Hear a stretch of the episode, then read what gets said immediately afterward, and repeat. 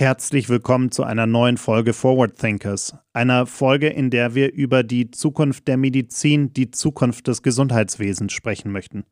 Gerade im vergangenen Jahr haben wir gemerkt, dass es in diesem Bereich, vor allem auch in Deutschland, noch vieles zu tun gibt, wenn es um Innovation und Digitalisierung geht. Ich habe mir für dieses Gespräch Sven Anwar Bibi eingeladen, der bei Futurist arbeitet und dort viele Kunden aus dem Healthcare-Sektor betreut, sich also bestens mit den Herausforderungen dieser Branche auskennt. Viel Spaß beim Zuhören.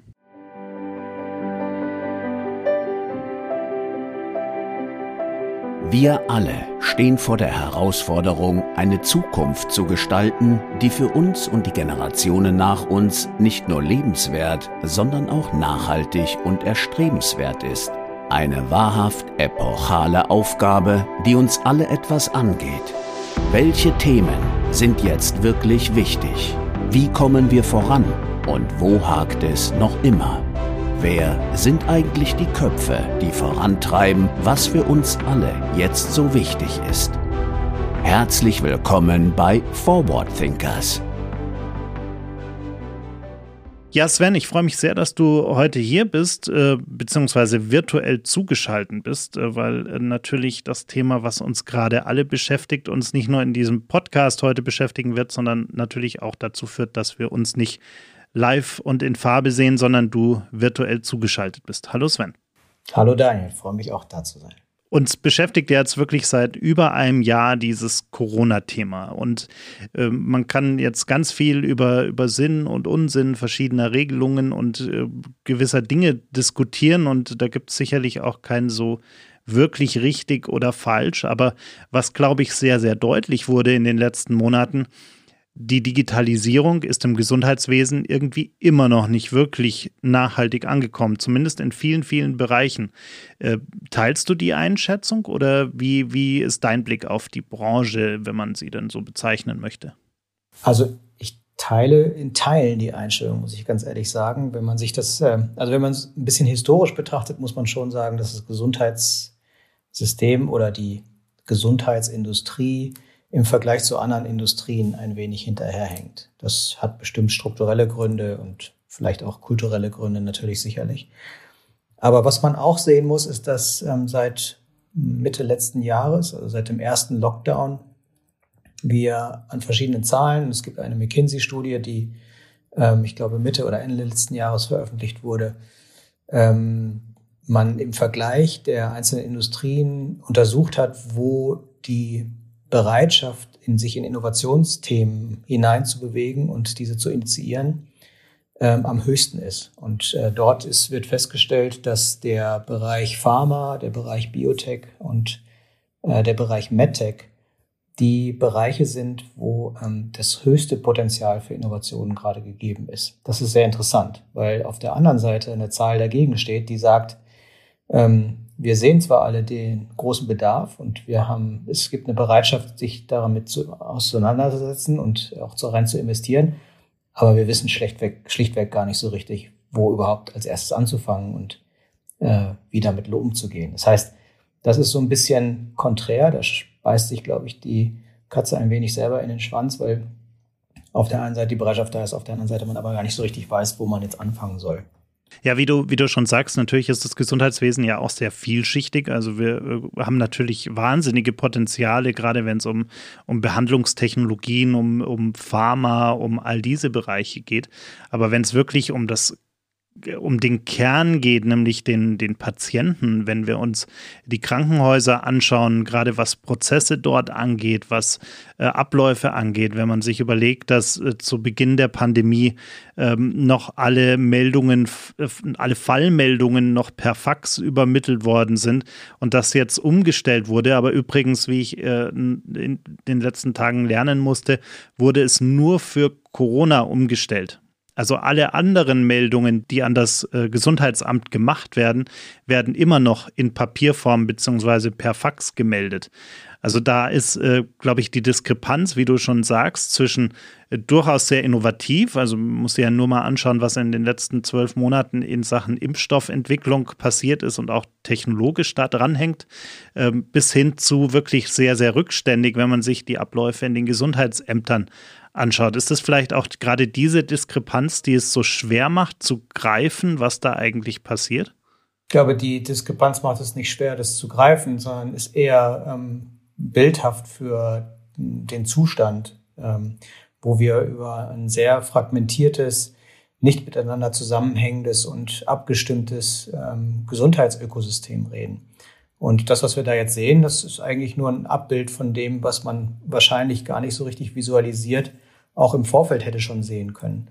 Ähm, also diese Diskrepanz ist eher äh, ein Ausdruck von, naja, wie soll man sagen, einzelnen Silos, die, wenn man jetzt den Patienten einfach mal als das Zentrum der gesamten Betrachtung innerhalb eines Gesundheitsökosystems sehen würde, sich eigentlich nicht miteinander abstimmen, um zu verstehen und zu versuchen, einen besten nahtlosen Service ähm, mit all den Infrastrukturen, Produkten ähm, und Beratungs- und Behandlungsangeboten bereitzustellen über eine Lebensjourney sozusagen hinweg, also so ein Lifecycle eines Menschen, der ja von der Geburt bis zum Tod unterschiedlichste Touchpoints in Bezug auf ähm, Gesundheitsthemen irgendwie hat, bereitzustellen. Und das ist, glaube ich, so ein bisschen das, was wir da auch aktuell gerade sehen. Hinzu kommt, dass natürlich da auch eine Legacy sicherlich drin ist. Also ähm, jeder, der sich die Serie auf Netflix Charité angeschaut hat, ob man sie nun mag oder nicht und ob sie jetzt nun realistisch ist oder nicht. In der Betrachtung, was es sicherlich aufzeigt, ist, dass äh, Fachrichtungen innerhalb der Medizin zum Beispiel schon gar nicht so richtig miteinander reden. Äh, und auch das, was wir dort natürlich jetzt im, im Zeitversatz von 70 Jahren irgendwie äh, gesehen haben, teilweise auch heute noch in den Krankenhäusern zum Beispiel ähm, Realität ist, dass Fachrichtungen einfach Schwierigkeiten haben, sich sauber miteinander auszutauschen. Was das für Auswirkungen dann auf die ähm, äh, Behandlungsqualität ähm, zum Beispiel hat, was das für Auswirkungen auf die ganze Patientenexperience hat, ähm, das können wir uns alle vorstellen. Diese Silos, von denen du da sprichst, wie, wie brecht ihr die auch auf? Gerade wenn ihr jetzt in, in Projekte reingeht, wie schafft ihr es da wirklich auch eine Verbindung herzustellen? Wir haben ein, ein Werkzeugkasten äh, vorgestellt, das Connected ähm, Health Kit, äh, eins von verschiedenen ähm, sagen wir mal, Kollaborations- und Analysewerkzeugen, mit denen wir gerade im Gesundheitskontext versuchen wollen, ähm, verschiedene Stakeholder und unterschiedliche Beteiligungs- und Interessensgruppen an einen Tisch zu bekommen und sie miteinander überhaupt erstmal reden zu lassen. Also eine der, ähm, eins der, einer der wichtigsten Schritte innerhalb von äh, ko-kreativen, partizipatorischen Prozessen, wo man versucht, äh, die verschiedenen Perspektiven unterschiedlicher Menschen mit einzubeziehen und am Ende des Tages ein ein bestmögliches Ergebnis dabei herauszubekommen. Das ist äh, sozusagen der Grundgedanke dieses Werkzeugs. Das heißt, wir ähm, seitens Futurist gehen grundsätzlich rein und sagen, hm, wir glauben nicht, dass eine, eine Linse ausreicht, um ein gutes Ergebnis zu schaffen. Es braucht verschiedene und es sollten am besten alle die sein, die in irgendeiner Form an bestimmten Prozessen beteiligt sind. Und wenn man die alle an einen Tisch bekommt, was die erste große Hürde ist, und wenn man ihnen dann auch noch die Möglichkeit gibt, miteinander zu reden, und zwar in einer Sprache, die sie alle verstehen, was die zweite große Hürde ist, dann kann man, wenn man das sauber moderiert und facilitiert und berät, einen Prozess initiieren, der am Ende dazu führt, dass ein sehr dichtes, sagen wir mal, inhaltliches Konzept entwickelt werden kann, was schon im Zuge der Entwicklung, und das ist eben diese Qualität, glaube ich, eines Prototypens, der mit ganz vielen Gedanken gespickt wird und der durch ganz viele Hände läuft. Also der innerhalb dieses Prozesses des Werdens eigentlich schon die, eine erste Validierung äh, eine Validierungsphase durchläuft. Äh, einfach aufgrund der Tatsache, dass dieses, dass verschiedenste Stakeholder äh, an den Tisch kommen, dass wir Silos aufbrechen, indem wir Menschen miteinander reden lassen, die in der Realität vielleicht nicht ohne weiteres viel oder wenn auch nicht richtig sauber miteinander reden, wenn ich sauber so sagen darf, in Anführungsstrichen. Und ähm, da gehen wir äh, in dieser Form dran. Das heißt, am Ende ist es auch dort wie in so vielen anderen Branchen äh, in erster Linie erstmal ein, ein großes Kommunikations- und Kulturthema, oder? Also die Leute wirklich mal an den Tisch zu bringen und sie dazu zu bringen, auch wirklich miteinander zu reden. Ich glaube, das ist ähm, in allen Bereichen des Lebens ähm, eine, eine der wichtigsten Komponenten. Wenn wir nicht schaffen, Kommunikation ähm, zu bauen, die verstanden wird, wenn wir es nicht schaffen zu dekodieren, wenn wir es nicht schaffen, Vorbehalte ähm, und Voreingenommenheiten in irgendeiner Form ähm, zu objektivieren, dann werden wir eigentlich es ganz selten hinbekommen, äh, Prozesse sinnhaft und in diesem Fall jetzt nutzer- oder patientenzentriert zu verändern. Das ist tatsächlich nicht nur im Gesundheitskontext so, sondern es ist natürlich in allen anderen Bereichen auch so. Ich glaube, es gibt aber bestimmte, äh, das habe ich ja am Anfang schon gesagt, also andere Industrien, die per se aufgrund ihrer, sagen wir mal, ähm, ihres Inneren, also das heißt ihres, ihrer Ausrichtung, ähm, per se schon mal technologischer getrieben sind. Das heißt, dort eine höhere Bereitschaft da ist, Dinge vielleicht intensiver und schneller zu verändern. Ähm, nun will ich nicht damit sagen, dass ähm, die, der gesamte in, äh, Gesundheitsbereich nicht technologisch getrieben ist, weiß Gott nicht, weil wenn man sich anschaut, was im Bereich künstliche Intelligenz, Machine Learning, Deep Learning passiert, ähm, dann wissen wir, dass es sehr technologisch getrieben ist. Äh, aber nichtsdestotrotz ähm, haben wir im Gesundheitsbereich immer noch eine kulturelle Verankerung in Strukturen, die äh, Jahrzehnte alt sind und die gilt es, ähnlich wie im akademischen Kontext nämlich auch, ähm, sicherlich aufzubrechen. Vielleicht ist die Nähe der Medizin zu akademischen Strukturen auch einer der Gründe, warum das dort einfach viel schwieriger ist als in anderen Industrien. Corona hat ja viel bewegt, gerade auch in dem Bereich. Es hat auch viel sichtbar gemacht, was, was vielleicht noch nicht so rund läuft. Äh, glaubst du, dass äh, die Pandemie auch ein ja, Accelerator sein kann für Veränderung in der Branche, für Innovation in der Branche? Absolut. So eine Art Weckruf? Ganz bestimmt mit Sicherheit. Ähm, also in der Branche auf jeden Fall. Das sehen wir ja in verschiedenen Bereichen. Äh, gucken wir uns einfach nur mal das Thema Telemedizin an, gucken wir uns Digitalisierung von äh, medizinischen Leistungen an. Dann sehen wir, dass ähm, andere Länder, also Futures ist ja, hat ja nordische Wurzeln mit Herkunft aus Finnland.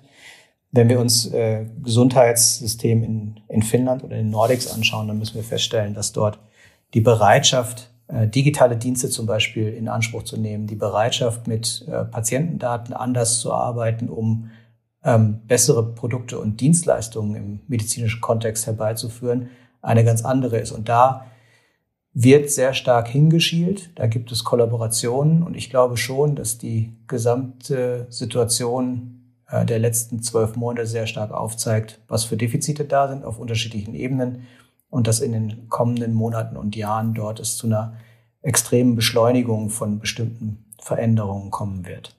Woran liegt es denn, dass selbst in dieser Notsituation, wo die Probleme ja vielerorts sehr sichtbar wurden, ähm, warum waren wir trotzdem in vielen Bereichen so wahnsinnig langsam, was zu verändern? Also ich, äh, wenn man nochmal dieses Beispiel der Fallmeldungen per Fax anschaut, das äh, hat fast ein Jahr gedauert, bis, bis das mal wirklich flächendeckend umgestellt wurde. Vielleicht liegt es an unserem föderalen System. Das mag eine Möglichkeit sein. Das heißt auch da die die Struktur äh, innerhalb der Gesundheit im Anführungsstrichen in Deutschland umgesetzt wird. Auch das ist sehr, sind Silos und es sind unterschiedliche Ebenen, die miteinander nicht unbedingt und immer miteinander kommunizieren. Dann gibt es bestimmte Abhängigkeiten, ähm, also was zum Beispiel ähm, die Umsetzung von bestimmten auf Bundesebene entschiedenen Gesetzgebungen angeht, die dann auf kommunaler Ebene, also gucken wir uns nur die Gesundheitsämter an, die auf einmal damit umgehen müssen, dass sie bestimmte, äh, bestimmte Leistungen erbringen müssen oder Bestimmungen erfüllen müssen, äh, wie damit umzugehen ist. Wenn man mit den, den kommunalen Politikern spricht, dann ähm, hört man sehr stark raus, dass Entscheidungen, die in Berlin getroffen werden, auf kommunaler Ebene, gerade im Gesundheitskontext oder jetzt in diesem Pandemiekontext, äh, zu großen Herausforderungen geführt haben. Was keine Entschuldigung dafür ist, dass ähm, Gesundheitsdaten immer noch per Fax übermittelt werden, was natürlich Hanebüchen ist. Ähm, auf der anderen Seite aber natürlich ein Zeichen dafür, dass in den letzten Jahren auch da nie wirklich innovativ und vorausgedacht wurde. Du hast gerade schon so Themen wie, wie Telemedizin angesprochen, wo wir uns ja in Deutschland irgendwie historisch so ein bisschen schwer tun. Ähm, Gerade wie du schon sagst, äh, in anderen Ländern läuft das schon jetzt sehr viel besser. Ähm, was sind denn aus deiner Sicht die, die spannendsten Bereiche, wo man auch wirklich in den nächsten Jahren mit überschaubarem Aufwand, äh, also dass wir nicht von heute auf morgen das Gesundheitssystem komplett umstülpen werden, ist, ist ja irgendwie klar. Aber wo siehst du für die nächsten Jahre das größte Potenzial in welchen Bereichen? Das größte, eins der größten Potenziale sehe ich sicherlich in einer äh, Data-enabled oder Data-informed Medicine, also in Bereichen, wo wir auf, auf auf Datenlage schaffen, bestimmte tägliche Handlungen im medizinischen Kontext zu optimieren und effizienter zu gestalten und sie durch maschinelles Bearbeiten zu substituieren, was auf der anderen Seite mehr Zeit schaffen würde für den Patienten als solchen, also als Menschen. Ähm, da sehe ich eine große Möglichkeit, also KI, äh, Machine Learning, ähm, da gibt es eine ganze Menge äh, Potenzial. Ähm, auf der anderen Seite äh, glaube ich, dass es ein, im Gesundheitskontext in den kommenden Jahren natürlich auch einen großen Shift geben wird, aufgrund der Tatsache, dass wir eine Generation von Menschen äh, irgendwann zu Hauptgesundheitsangebot und Dienstleistungsempfängern erzählen werden, die nichts anderes gewohnt ist, als über digitale Kanäle miteinander zu kommunizieren. Also Beispiel meine Kinder, die natürlich jetzt auch Corona-bedingt seit ähm, nunmehr was vier Monaten zu Hause sind und kaum noch Kontakte irgendwie haben, weil Schule nicht mehr da ist und alles nur noch im Remote-Setup funktioniert. Das heißt, wenn ich vergleiche, wie ich aufgewachsen bin, äh, als jemand, der noch zehn Pfennig in der Hosentasche mit sich rumtrug, damit man notfalls mal an so einem Fernsprechautomaten draußen irgendwie schnell einen Telefonanruf machen konnte, ähm, und der sich verabredet hat zu einer bestimmten Zeit mit Freunden in der Stadt und dann war man halt da. Und wenn man nicht da war oder nicht kam, dann wusste das auch keiner, woran das lag. Ähm, dann muss ich feststellen, dass sich der Umgang mit äh, diesem Medium als Katalysator natürlich sehr stark sehr, sehr stark verändert hat. Sprich, ich glaube, dass auch medizinische Leistungen in Zukunft ähm, ohne Probleme in Deutschland abgefragt werden und es wird verlangt, dass sie über irgendwelche Online-Kanäle zur Verfügung gestellt werden. Das heißt, die Generation, die danach kommt, ist auch offener, mit ihren äh, medizinischen Daten umzugehen aus deiner Sicht? Ich glaube, dass wir ähm, aufgrund natürlich der Tatsache, dass äh, nicht nur die, äh, diese Generationen, die kommen werden, einen einfacheren Zugang damit, dazu haben, sondern auch, dass unsere Systeme sicherer werden. Also das ganze Thema Datensicherheit, Cybersecurity äh, wird sich ja auch fortentwickeln. Insofern ähm, ist meine Hoffnung die, dass wir äh, ungehemmt äh, solche Systeme in Zukunft auch nutzen können, ähm, weil die Möglichkeiten, die sich dadurch ergeben, natürlich enorm sind. Und äh, die Tatsache, dass wir ähm, solche Situationen, wie wir sie im Moment gerade erleben, vielleicht in der Zukunft häufiger erleben werden. Das bleibt abzuwarten, das ist nicht zu hoffen natürlich. Aber äh, dort gewappnet zu sein und dann auf Systeme zurückgreifen zu können, digitaler Art, die uns helfen, unseren medizinischen Alltag oder unseren Alltag allgemein noch besser zu meistern, als wir das im Moment gerade machen, ähm, das wäre natürlich eine Hoffnung für die Zukunft. Wir haben ja ganz viele Krankheitsbilder, die äh, über die Zeit hinweg entstehen. Das heißt, viele Krankheitsbilder, die wir gut behandeln könnten, äh, wenn wir sie sehr früh erkennen könnten oder sehr früh erkennen würden. Stichwort äh, Herz-Kreislauf-Erkrankungen, äh, Krebserkrankungen und ähnliches. Äh, scheitert ja oftmals daran, dass sie einfach viel zu spät entdeckt werden oder erst dann entdeckt werden, wenn wirklich ein akutes Problem schon da ist. Ähm, werden wir mit Technologie in, in, in nahe, in greifbarer Zukunft äh, durch solche äh, Analysegeschichten, durch KI, durch äh, Predictive äh, Diagnostics und ähnliches in der Lage sein, dass wir solche Krankheitsbilder vielleicht schon viel, viel früher erkennen können und äh, ausmerzen können, in Anführungsstrichen, oder behandeln können, bevor sie wirklich kritisch für den Patienten werden? Ich gehe davon aus, die technologische Fortentwicklung sagt, dass dem so sein wird. Betrachten wir mal einige Fallbeispiele oder, oder Cases, die man kennt aus der Literatur, dann würde ich sagen, auf jeden Fall. Ähm, die technologische Entwicklung im Bereich der Diagnostik äh, in unterschiedlichen äh, Fachrichtungen ähm, ist mittlerweile ja so weit, dass die Kompatibilität der medizintechnischen Geräte, die Daten ausspucken, in welcher Form auch immer, oftmals ähm, mit nicht mehr gegeben ist mit den Krankenhausinformationssystemen oder den dahinterliegenden Backends, die gar nicht in der Lage sind, diese Menge an Daten zu verarbeiten. Wenn man sich mal so ähm, bestimmte ähm, äh, Statistiken anschaut, äh, dann gibt es äh, eine, eine Vorhersage in Bezug auf zum Beispiel das Thema ähm, ähm, Surgery, also Operationen wo gesagt wird, dass die Wahrscheinlichkeit da ist, dass äh, um 2045, 2050 herum ähm, äh, Operationsrobotik Menschen, also physische Menschen, nicht komplett, aber in großen Teilen ähm, abgelöst haben wird und diese Technologie als unterstützende operative äh, medizinische Technologie eingesetzt wird, ähm, was tatsächlich darauf hindeutet, dass es nicht in dem Bereich nur so der Fall sein wird, sondern dass wir eine ganze Reihe äh, bildgebende Verfahren, zum Beispiel ähm, Bildanalyse-Verfahren, äh, ganz viele Bereiche sehen, wo genau diese Technologien dazu führen werden, dass wir eine Verlagerung von zum Beispiel Zeit, ähm, die äh, sowohl behandelnde Ärzte als aber auch äh, behandelndes Personal einsetzen kann für den Patienten am Patienten in Zukunft sich erhöhen wird. Gerade in Deutschland ist das Gesundheitswesen ja immer sehr, sehr kostengetrieben. Also es gibt ganz viele Einrichtungen, die auch wirklich äh, Probleme haben, über die Runden zu kommen, wenn man es mal so ganz dramatisch äh, sehen möchte. Mhm.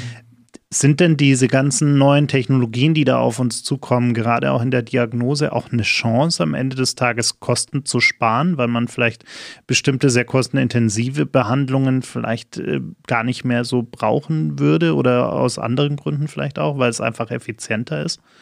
Es wird auf jeden Fall effizienter werden ähm, und Kosten sparen wird es sicherlich an der einen oder anderen Stelle auch. Wo die großen Treiber liegen der Kosten, ähm, da bin ich mir gar nicht so ganz sicher, ehrlich gesagt. Allerdings ist das Kostenthema im, äh, im Gesundheitskontext und in Diskussionen, die wir führen, natürlich immer eins der, äh, sagen wir mal, in dem Moment, wo wir in strategische äh, Beratungskontexte hineingehen, eines der treibenden Themen. Die Frage, äh, die man stellt, ist weniger, äh, was ähm, für eine User Experience können wir äh, durch die Bereitstellung von bestimmten digitalen Diensten zum Beispiel ähm, entwickeln die geht immer einher mit der Frage, was bedeutet das am anderen Ende an Einsparung? Also wie können wir bestimmte sowohl ähm, Arbeitsabläufe optimieren oder Zeit einsparen oder Kosten ähm, am Patienten reduzieren. Und in Zukunft wird es so sein, dass hoffentlich durch den Einsatz von Technologien wir Zeit gewinnen, Kosten reduzieren und dann Zeit, nämlich diesen Delta von Zeitgewinnen zu Zeit heute ein investiert, ähm, einsetzen können, um, um diese Zeit dann direkt am Patienten äh, einzusetzen. Gerade bei der Entwicklung der Corona-Impfstoffe haben wir gesehen, wie viel Potenzial drin steckt, wenn wirklich äh, international in einer Einheit quasi geforscht wird und Informationen auch schnell geteilt werden. Siehst du da Potenzial, dass durch äh, Technologie auch dieser Austausch der, der Forschung international noch besser wird, dass wir da noch schneller werden? Auf jeden Fall. Ich meine, hm, auch da, äh, ich denke, dass mit einer neuen Generation von Forschern, die ein, ein viel höhere, viel größeres Interesse an einer äh, Kollaboration ähm, über Länder, Forschungsinstitute und Forschergruppen hinweg haben, ähm, mit der Unterstützung von Technologien, die für einen schnelleren Austausch von Daten sorgt, die für eine bessere Zugänglichkeit von Daten und Wissen und Informationen sorgt, die zu einer Art Demokratisierung ähm, führt, glaube ich schon, dass auch gerade im Forschungskontext A es zu einer Beschleunigung kommt und B es zu einer Verbesserung auch der Forschungsergebnisse kommen wird. Absolut. Ähm, ich weiß allerdings natürlich auch um die Schwierigkeit gerade im akademischen Forschen, forschenden Kontext, dass äh, hier die kleinen Fürstentümer ähm, immer sehr darauf bedacht sind, ihre Pfründe bei sich zu behalten. Und insofern ist das ähm, gerade im akademischen Kontext ein großer kultureller Wandel, der hier einhergehen muss. Wenn wir mal äh, kurz noch in Richtung Pflege abbiegen, äh, auch da ja ein großes Problem, weil zum einen äh, Fach, äh, Fachpersonalmangel ist, der, das Berufsbild an sich gar nicht so wirklich attraktiv für viele erscheint, weil auch nicht wirklich gut bezahlt und jetzt auch nicht unbedingt der angenehmste Job, wenn man da jetzt keine Leidenschaft für hat. Wie groß siehst du denn das Potenzial zum Beispiel auch von wirklich äh, so einer Art Pflegeroboter, wenn man das so nennen möchte? Also wirklich äh, dem Einsatz von Robotertechnologie in der, in der Pflege von Patienten? Äh, sehe ich enorm hoch. Äh, und wir dürfen uns hier natürlich nicht irgendwie an der Nase herumführen lassen. Also wenn wir von Pflegerobotern sprechen, dann müssen das nicht unbedingt irgendwelche Androiden Roboter sein, die, die wir aus Star Wars kennen, äh, die dann durch die Gegend fahren und sich mit älteren Menschen oder mit äh, zu pflegenden Menschen zu, unterhalten. Ähm, ich glaube, wenn man über Pflegerobotik spricht, dann äh, können wir oder über Gesundheitsrobotik spricht, dann können wir sowohl im Softwarekontext ähm, sprechen, als aber auch im physischen Robotik-Kontext. Das heißt, dort werden wir die unterschiedlichsten Anwendungsbeispiele in Zukunft sehen oder verstärkt sehen. Es gibt ja schon etliche, die dazu führen, dass äh, bestimmte, zum Beispiel Pflege, äh, Alltagspflegehandlungen ähm, substituiert werden können, sie nicht mehr von Mensch zu Mensch, sondern von Maschine zu Mensch durchgeführt werden können und damit Zeit geschaffen wird, ähm, im Pflegekontext wirklich auch mehr Zeit auf einer ganz humanen, also auf einer persönlichen Ebene, in der Interaktion, im Gespräch, im Austausch äh, mit von Mensch zu Mensch zu investieren. Ich glaube, das ist ja das, wo viele Menschen in der Pflege auch das Gefühl haben, eingepfercht zu sein, einen 20 Minuten Takt äh, oder einen 5 Minuten Takt, wo sie nicht mehr Zeit verbringen dürfen, weil sie genau wissen, dass wenn sie zu lange die Hand, die Hand einer zu pflegenden Dame oder eines Mannes halten, sie am Ende des Tages vielleicht am, die, die nächsten zwei Patienten nicht mehr mit der angemessenen ähm, äh, Zeit bedenken können. Insofern glaube ich, ja, da gibt es ein Riesenpotenzial, gerade in dem Zusammenhang und gerade auch aufgrund der Tatsache, dass wir dort sozusagen eine negative Nische vorfinden, nämlich die Tatsache, dass der Pflegebereich unterbesetzt ist und es dort einen Fachkräftemangel gibt. Für diejenigen, die, die jetzt zuhören und sagen, sie möchten äh, sich rund um dieses Thema noch, noch viel, viel mehr informieren und möchten gerne mitbekommen, wo, wo man denn von all diesen Innovationen, die da gerade passieren, äh, was mitbekommt. Hast du vielleicht einen Tipp, eine Empfehlung, wo oder vielleicht auch mehrere, wo man diese Informationen bekommen kann, also wo man äh, so ein bisschen auf dem Laufenden bleiben kann, wenn man sich dafür interessiert? Ja, es gibt sicherlich eine ganze Reihe von Health Meetups, ähm, die ich ja sehr schätze, die man besuchen kann. Ähm, es gibt ähm, eine Publikation, die ich im Moment gerade lese, aus dem letzten Jahr von äh, Eric Tophol, äh, Deep Medicine heißt die, beschäftigt sich sehr stark mit der Frage von Technologien, also äh, KI äh, und Machine Learning im Kontext Medizin und betrachtet das aus, aus der ähm, Anwendungsperspektive, also beschreibt Use Cases eigentlich. Ist ein sehr spannendes Buch für jeden, der technologisch interessiert ist. Natürlich ähm, kann man sich immer bei Futures auf der Internetseite natürlich auch informieren. Das ist ganz klar. Ein bisschen Werbe, äh, Werbesendung müssen wir ja auch machen hier. Ähm, wir äh, haben immer Blogs, äh, neue Blogs. Wir haben immer ähm, Interviews mit Menschen aus der angewandten, aus dem ähm, angewandten Bereich. Da gibt es eine ganze Reihe von Themen. Cool. Ja, vielen Dank für deine Einblicke in dieses Thema. Ich freue mich schon drauf, wenn wir die Diskussion dann vielleicht mal wieder auf einer Bühne, äh, wenn es denn mal wieder möglich ist, äh, dann auch weiter diskutieren können. Ähm, und, und danke dir aber erstmal für deine Zeit. Danke dir, Daniel. Hat mich sehr gefreut. Vielen Dank fürs Zuhören. Wenn dir diese Episode gefallen hat, du die Zukunft mit uns gemeinsam gestalten möchtest, klicke gerne auf den Abonnieren-Button und hinterlasse uns eine Bewertung bei Apple Podcasts. Forward Thinkers ist ein Podcast von 48 Forward, produziert in den 48 Forward Studios in München.